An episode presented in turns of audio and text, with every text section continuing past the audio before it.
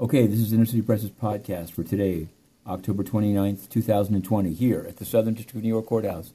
We've covered more than 10 cases, uh, including the MiMedx trial, including the guilty plea of David Correa, Correia, as it turns out, who's a co-defendant of Lev, Lev Parnas and Igor Fruman.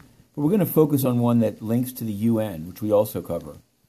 A UN staffer named Karim Elkorany was indicted earlier this year for drugging and raping women in Iraq.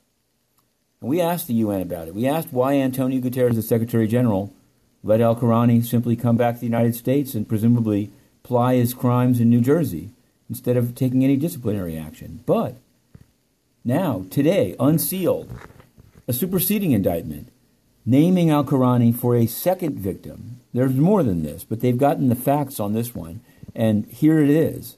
Victim number two was a UN contractor, and Elkorany, according to the complaint and indictment, sexually drugged and abused her, not only in Dohuk, Iraq, but also in the United States. So it's exactly as we said.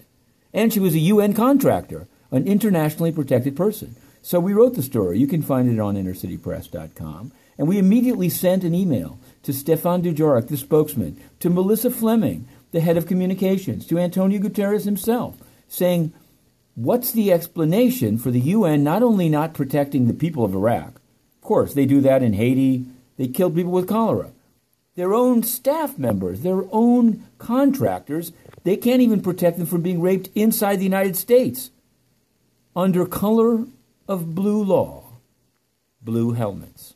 Now, across the street was IPI, and this morning, as I biked to, here to the courthouse, I did a podcast about IPI and Rod Larsen and uh, Kevin Rudd, who was speaking out. But since then, IPI has fired Rod Larsen. But PassBlue, which is a publication that supports the UN from within, it's sort of the, what do you call it, the loyal opposition. They wrote a whole story without mentioning once that Epstein's procurer, Ghislaine Maxwell, still alive, indicted, had on her board a current UN official, Amir Dossal. Not only, so it's one thing to be slow and lazy and just write off other people's reporting, but to go that far in defending rape when it's a feminist publication, feminist publication defending the drugging and raping of women in Iraq by a UN staff member, well, well, well. That's the UN in a nutshell. We shall return because this level of corruption can't continue forever. The three minute drill, Inner City Press, Matthew Russell Lee, to be continued.